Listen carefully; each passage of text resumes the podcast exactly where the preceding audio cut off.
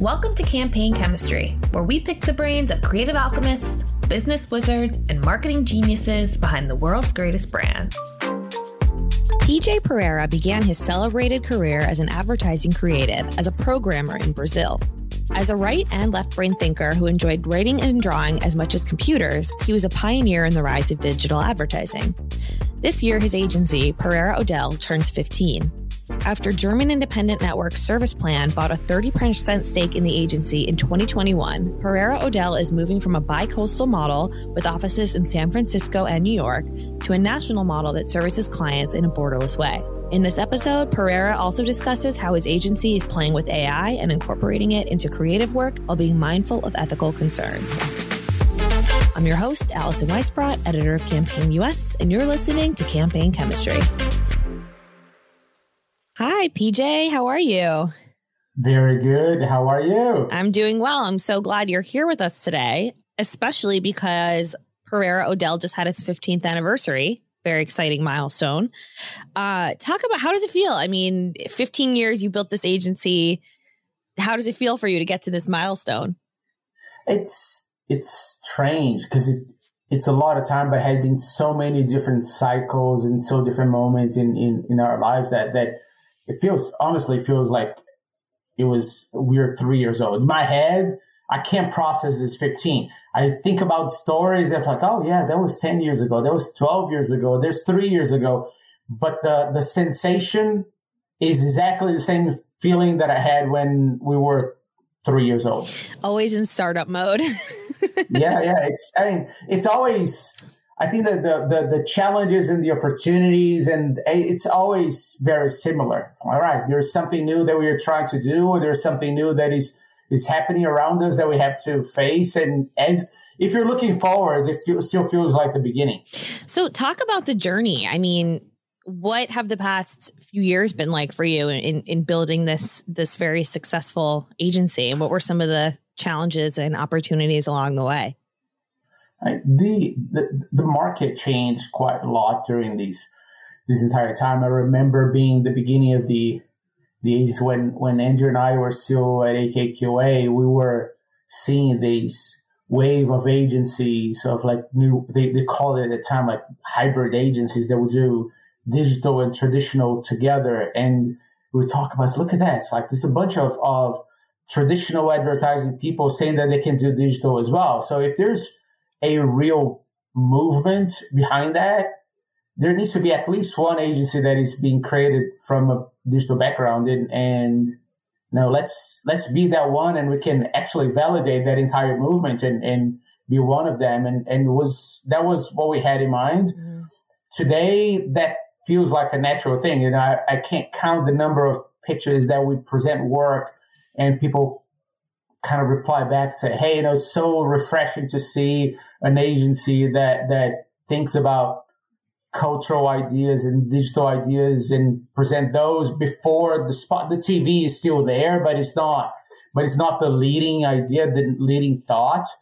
And it's, it's funny because you still see the, the old school world playing, but it's not what, what clients are looking for anymore. So I think that that is the biggest shift in 15 years for me is that there was what was a proposition a while ago is a demand today which means that we need to start to look at what the next steps are. Well, that was my next question. Like now that, you know, the initial proposition is sort of mainstream to an extent, right? Like clients sort of expect that type of thinking. What, how do you view your differentiators now?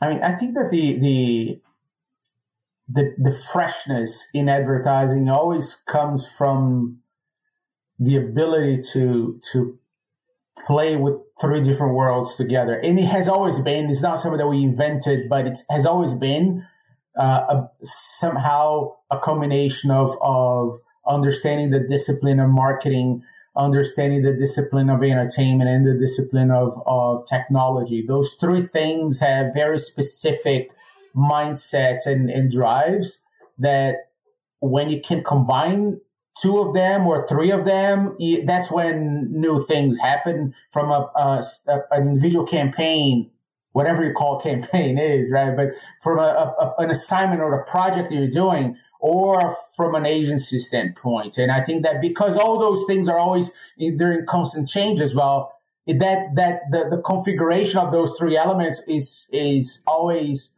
uh, moving in different directions. But you have to keep the momentum. I think that that's the the thing. You know, you you cannot stop and think and too much because if you get if you slow down the dust settles and that is what made much harder to to create movement again right you always kind of have to be like building the plane and rebuilding the plane while you're flying it to to stay relevant yeah. So I want to talk about some of the, the new things that Pereira O'Dell is doing. But first, I want to talk about you because you've had a really interesting career. Um, you're from Brazil. Yes. You have a background as a programmer. How did you get into creative and advertising?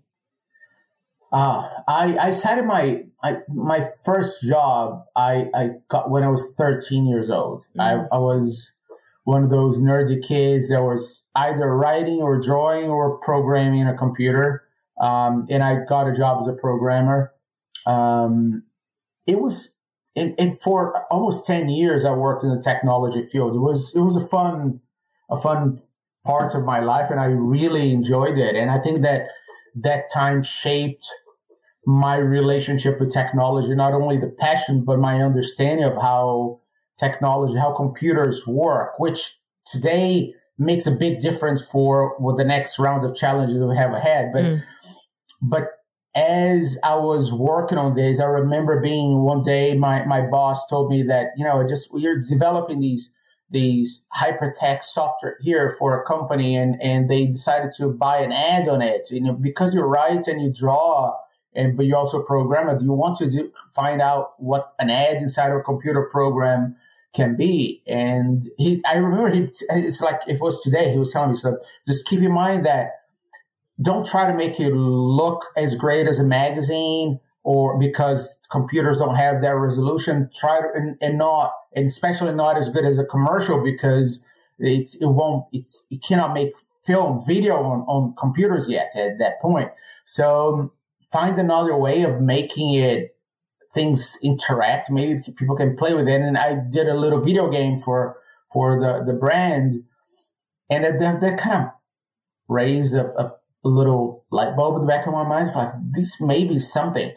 Years later, the web came turn up and and it was invented, and I started to email I, a few ad agencies in Brazil, say, hey, these advertising and, and computers and internet, they have something together. Let me figure that out for you. One of those agencies answered. Um, we started to work with that. And then two years later, Cannes and the one show and all the, the award shows started to, to open cyber digital categories. We won awards in all of them and then then it, it took off from there. Yeah so you really were at the beginning of the the digital revolution.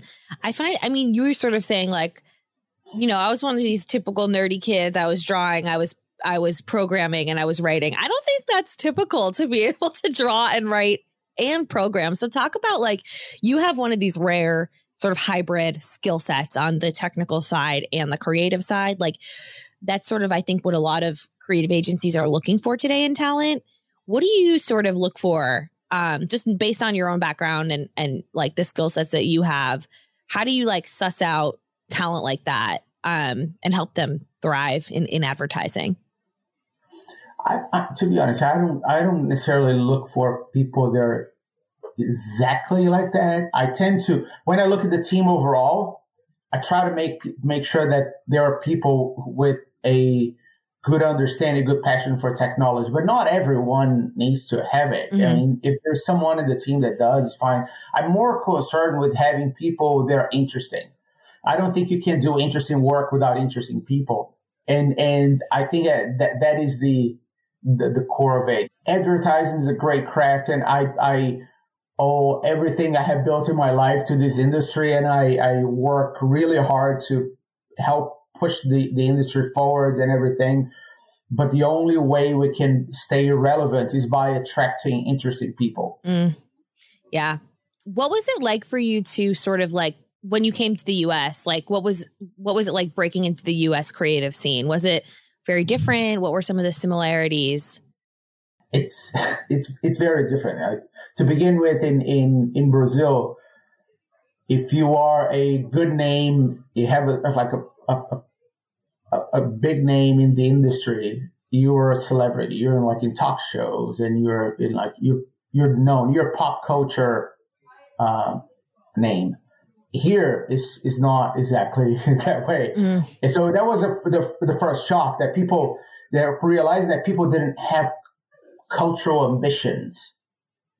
And for like yeah they were just and i think that that kind of shapes a lot of the different the, the mentality between a brazilian ad person and an american ad person is that like yeah i mean things are changing now but it's it's for a while when when i arrived here people just kind of yeah i'm gonna go there do my job and and get some results and sell some products and that's fine that's what i do. And it's like how about building something that is going to be talked about and be getting famous and, and everything. No, that, that doesn't happen. We're just doing, just selling product. Like, no, no, we're not. Mm.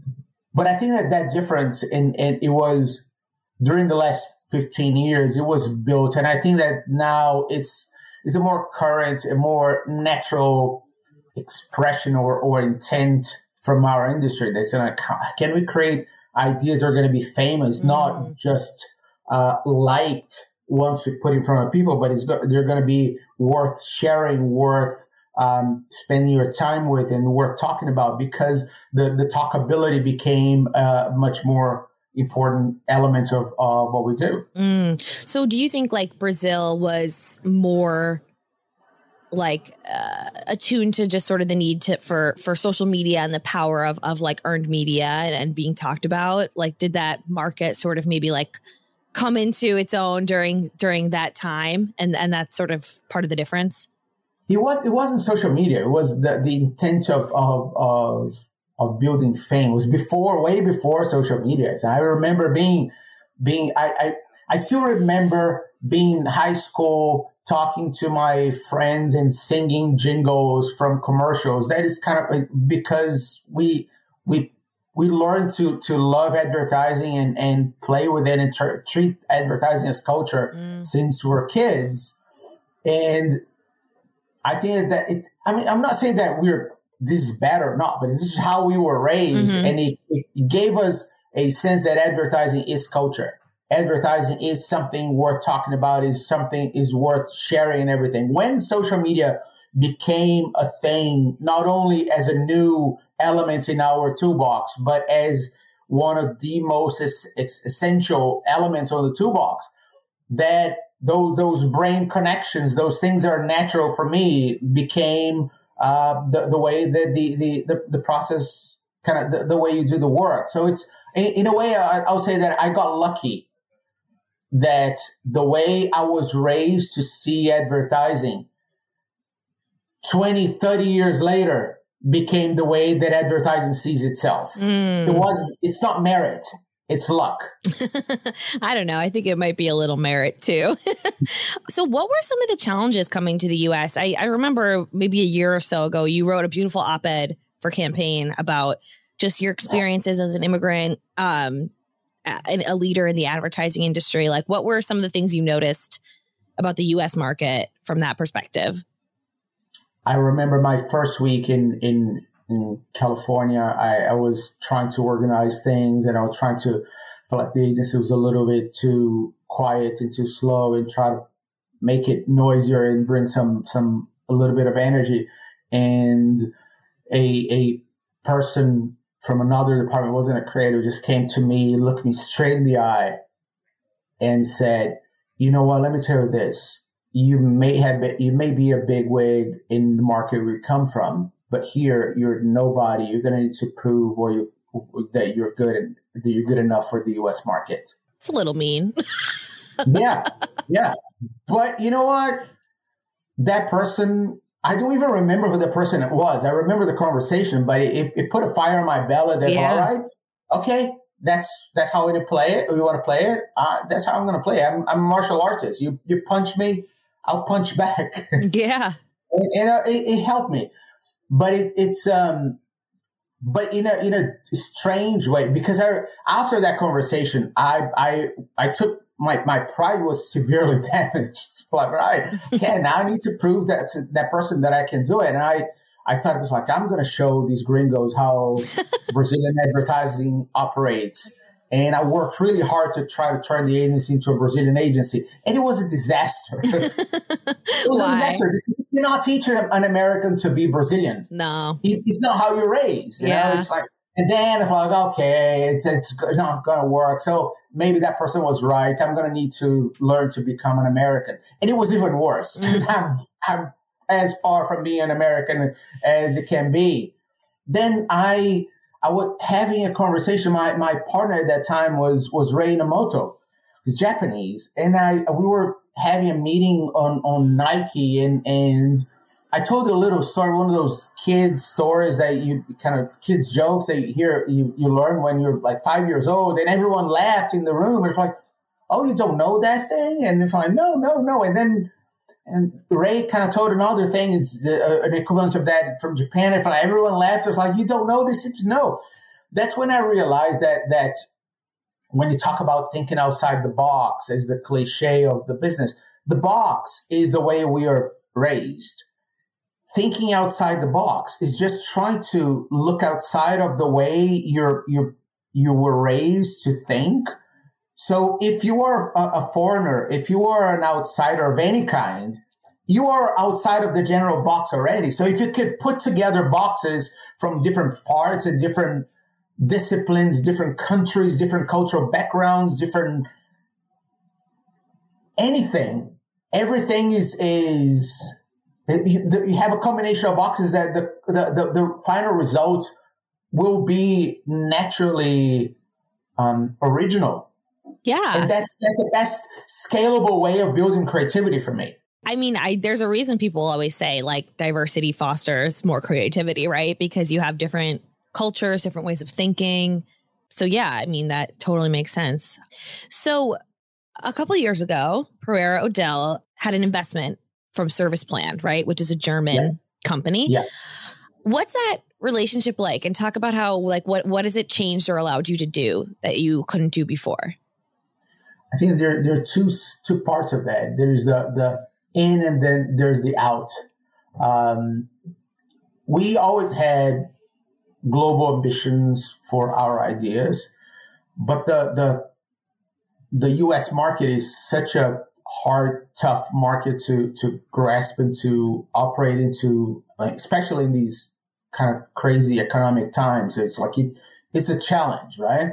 That we wanted to bring our ideas abroad, and it was it was tough. Again, we still have a lot of work to do here in the U.S. to to to before we go outside, and there is there are there are also opportunities of other things that are coming from abroad to the U.S. that need it. Like we because we have this combination of people from different cultures, we have a, a natural international uh, sens- sensibility that could be great for that, but we didn't have that presence to bring. So when we we started to talk to to, to Serviceplan, on top of being we realizing how we have very similar cultures, and immediately got along well, we felt like, oh, this is actually a great opportunity because there's a brand, there's a company that had, that is extremely accomplished around the world, that is very international, but cannot say that it's global because they don't have a strong presence in the U.S. Mm. It, can't be global without the U.S. Right?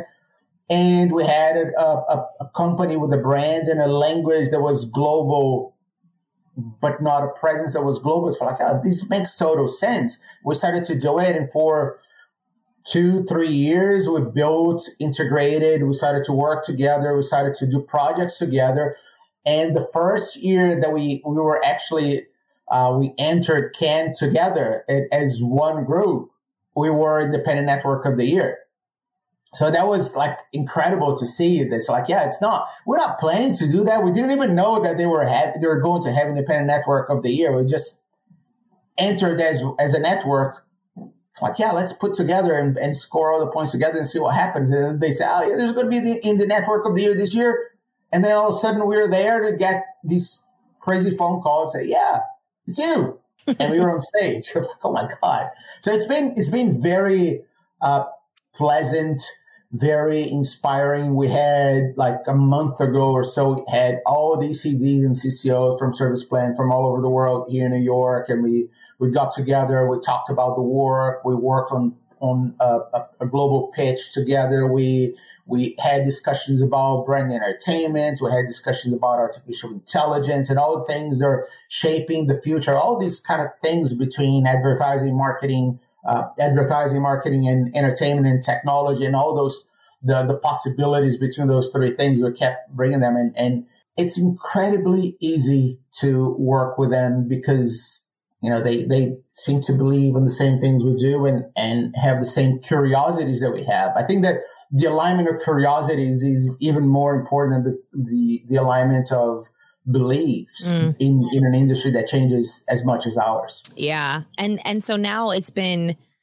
about 2 years, right? And there's some structural changes happening at at uh Pereira O'Dell. So talk about that. You're moving from a bi-coastal to a national model. What what does that mean and in practice? Yeah, we we started the the agency in San Francisco. Then we opened a, uh, a New York office and for a while there was the, the, the idea was to keep them very separate, keep the culture separate because the, the two cities were different. And, but I, I wasn't very happy with that. And you know, I think we need to actually connect them more. That's when I moved to, to New York a few years ago, pre-pandemic, right before the pandemic hit. I moved to New York, like, you know, we need to start to work closer.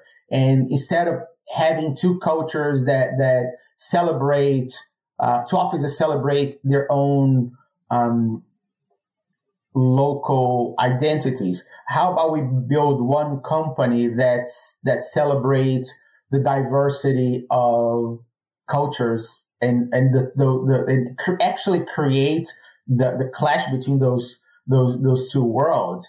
And it was working okay, but you know there's time zones and people build these, these little uh, areas that, hey, this is us and this is them. Mm. And with the pandemic, we were all pushed to work from home and work from Zooms and people started to move to different cities. And suddenly we had creative teams that were living in different cities and they're still working very well together, doing some of their best work. And we had people working on, on, uh, they were in theory working on one office, but doing working for a client from an, on, on the other one. I felt like, you know what? Maybe it's time we get rid of these all together and, and work as one team uh, that allows us to, to streamline and, and take take positions that we're that we have like two people to do the same thing. We can do just have one person doing one thing and to take this the other person to do something else. So that's how we started to to think about it. And it was it was incredible. You know, that the agency got together really well and and again, you can see the impact on the work and the even the way we look at talent and the way we we the the, the talent pool that we, we feel that we can tap into now it becoming way wider. Yeah. It's great to be able to see, all right, who are the best people in the world for this kind of position, this kind of need? We need someone that has, that has a little bit of a tech angle to work or we need someone that has more that is more artistic and and wilder you know?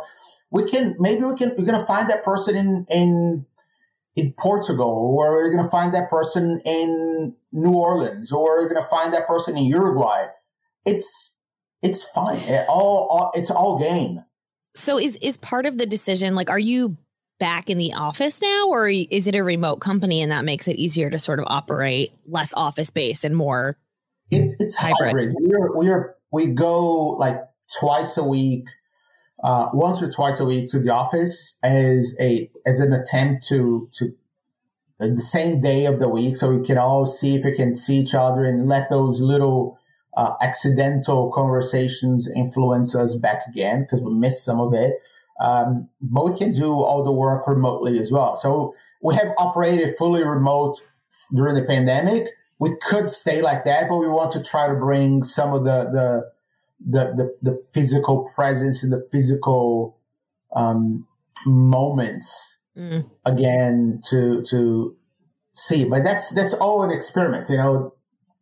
I feel like we're in a constant state of experimentation. Yeah. And this is, this is the current one. Is trying to go back bring back a, a, a physicality to our our culture after three years uh, working from home. And how is it going? Are you are people resistant, or are they happy to be back, or how are you sort of managing that as a as a leader? It's it's going it's going slow. We're not trying to rush it. Um, it's like it's more of a, a, a strong intent um, incentive instead of a mandate. Mm-hmm. You know, and it's it, it's it's coming slow. We're not we're not rushed to to make it work overnight. But I especially with the the younger ones, I think that they they they enjoy it. And one of the things I've been telling more and more people is that we need to the experienced ones can very easily stay and work from home and, and do their own thing because they know how to do it. But I think we, we need to, we, we all need to do, to, to take some of our time and dedicate to and put on, on these effort because the, the younger ones need mm-hmm. that the visibility. They need to see little things that we don't, we do naturally. We don't even realize that we are doing, but they, they can, for, in order for the next generation to learn, it's good if they can see us yeah at work as well you know there's only only so much you can learn from in, in a zoom thing without seeing when you're, you're not meeting you're just doing there kind of having conversation laughing right. about it like oh that's how the, the the the big ones actually have kind of do brainstorming that's how they do it there's a lot of nuance on the process you can't grasp if you're not seeing it mm-hmm. so I think for the new generations, we need to be we need to be present. Yeah, and it is. I mean, everyone always says it's an apprenticeship business. You have to just sort of like learn by watching. Yeah.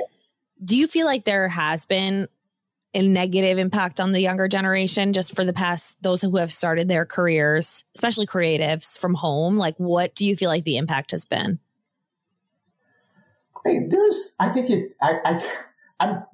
I'm turning fifty this year, so I'm like really getting to the, the older side of the, the, the business side. So it's hard to, to see exactly what you're learning because I can see what's different between their, the way that they are being, being grown into the culture and, and me, but that's not necessarily bad. Yeah. I mean, maybe that's just what it is.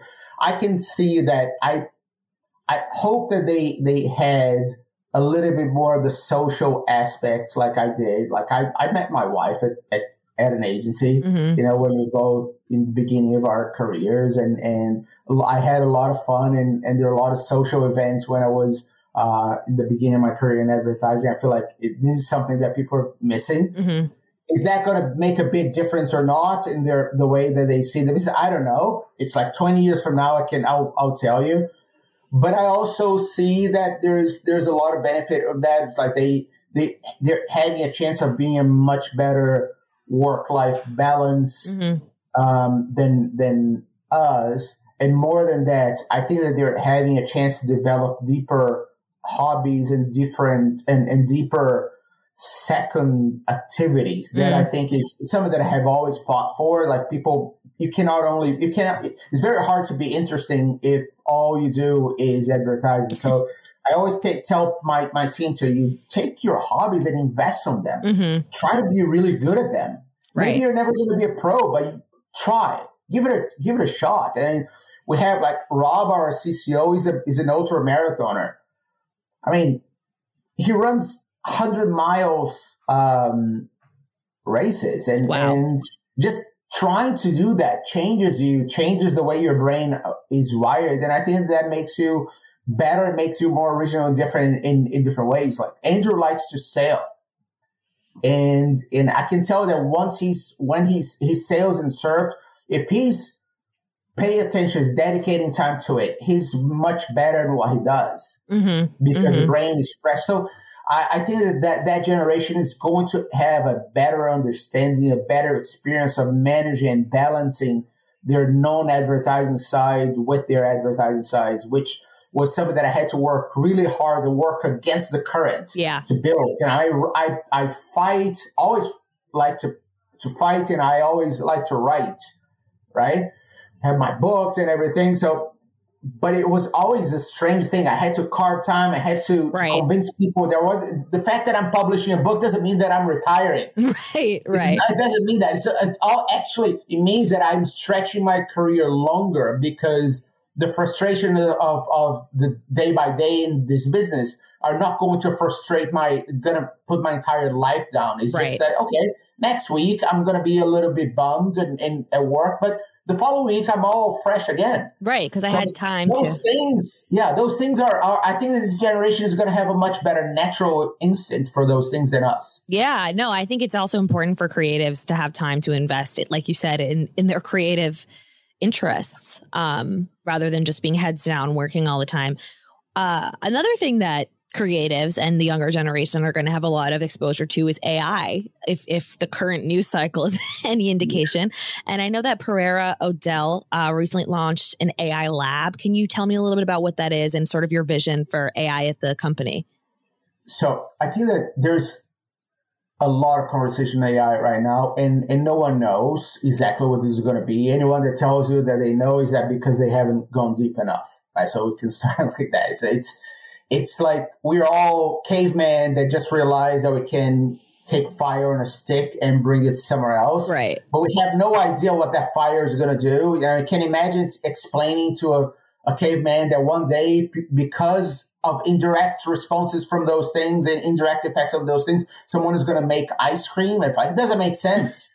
How can you do something cold out of hot? Uh, but it happens. Yeah. Because of, of, so I think we have no context of, of no understanding of the indirect consequence of this in the world and in this business. But what I do know is that the only way to start to visualize it is by having this visceral feeling of, of what the possibilities can be. And you can only do that by trying something, by taking a small assignment and, and give yourself the, the, the a test to try, to attempt.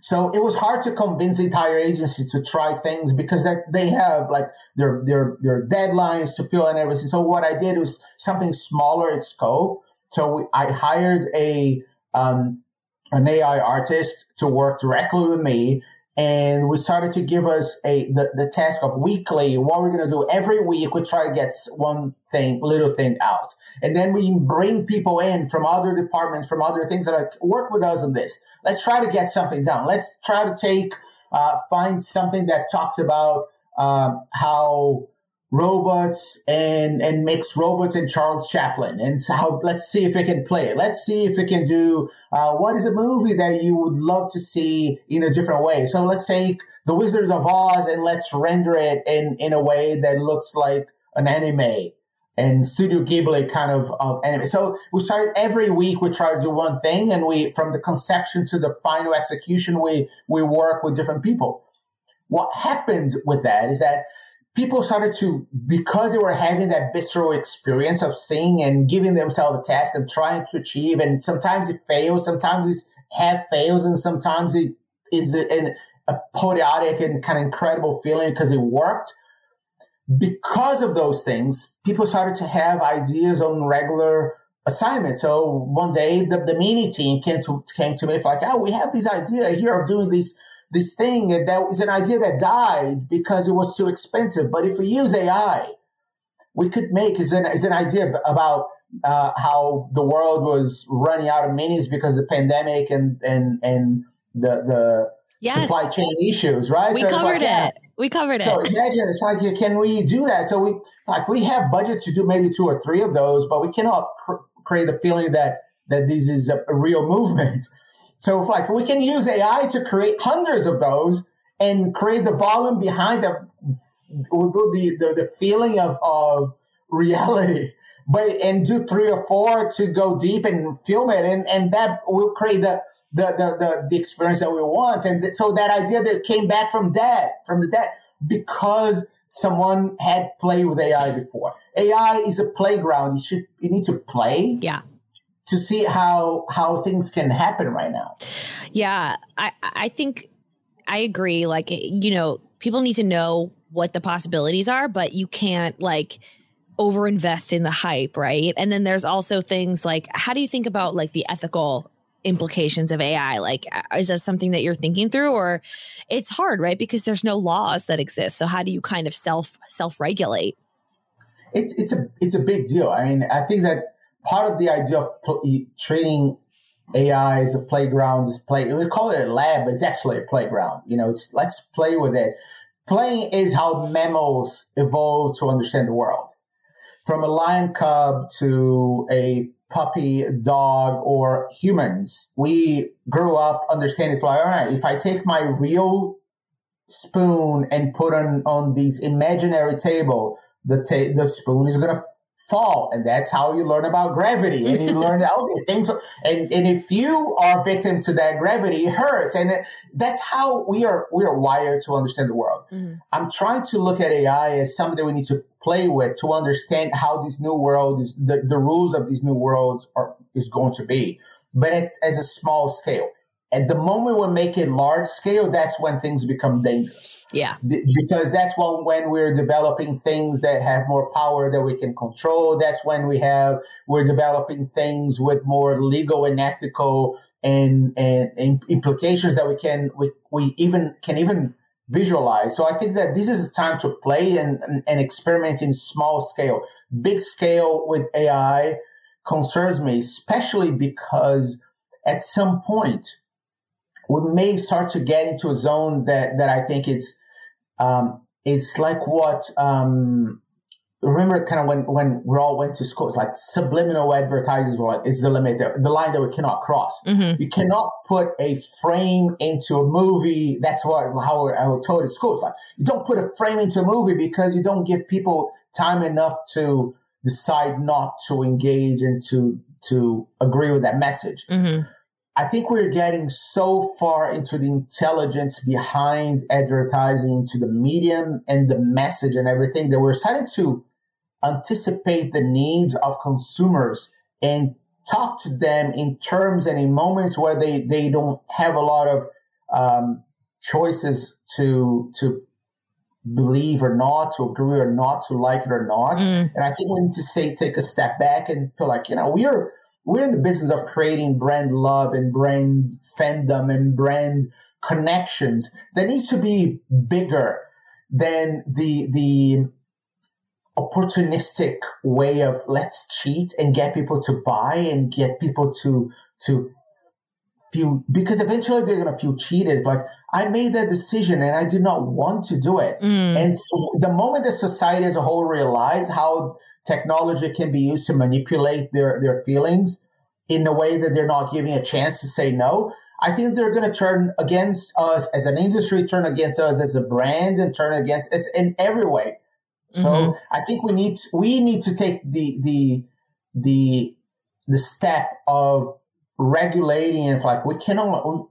It's not like a do no evil approach. It's like we need to protect our our industry, our craft, and our right. our profession from doing things that are going to backfire later mm. and things are playing wrong, you know? Yeah, no, I'm curious because I know you've had a lot of experience like judging award shows and in Cannes. Um, how do you expect the whole AI craze to show up this year? And then just in general, like what are you expecting to see um, sort of transcend the rest of the work? I I have I just presided the the the, the first AI category in the show, the the ADC, um, and it was a fascinating experience because it's very different. Things that were by the time that things were entered, they, and we judged, it was so much time that things got old and feel like oh, we have to.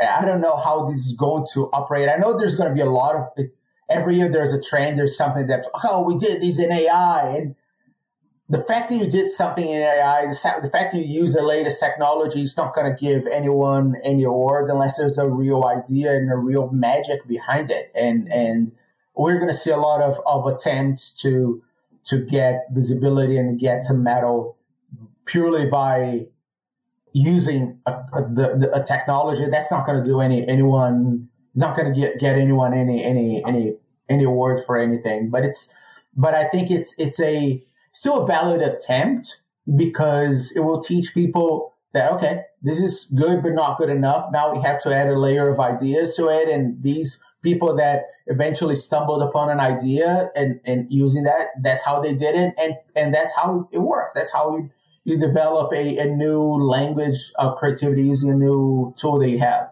Right, right. It's not enough to just use the shiny object. You have to yeah actually use it for the service. Add something. You have to feel creative. Yeah. And you know when you see it, you know that this is creative. Mm. This is not just uh, forward thinking. This is creative. Awesome. You know. Well, PJ, thank you so much for chatting with me. I think I could keep talking to you for much longer, but it is our time to wrap. Thank you for for coming on the podcast. Thanks for having me. You know, it was a pleasure. Looking forward to the next time. That's all the time we have for this week. Thanks for listening, and we'll see you next week. If you like what you heard, please subscribe to Campaign Chemistry on Spotify, Apple, or wherever you get your podcasts.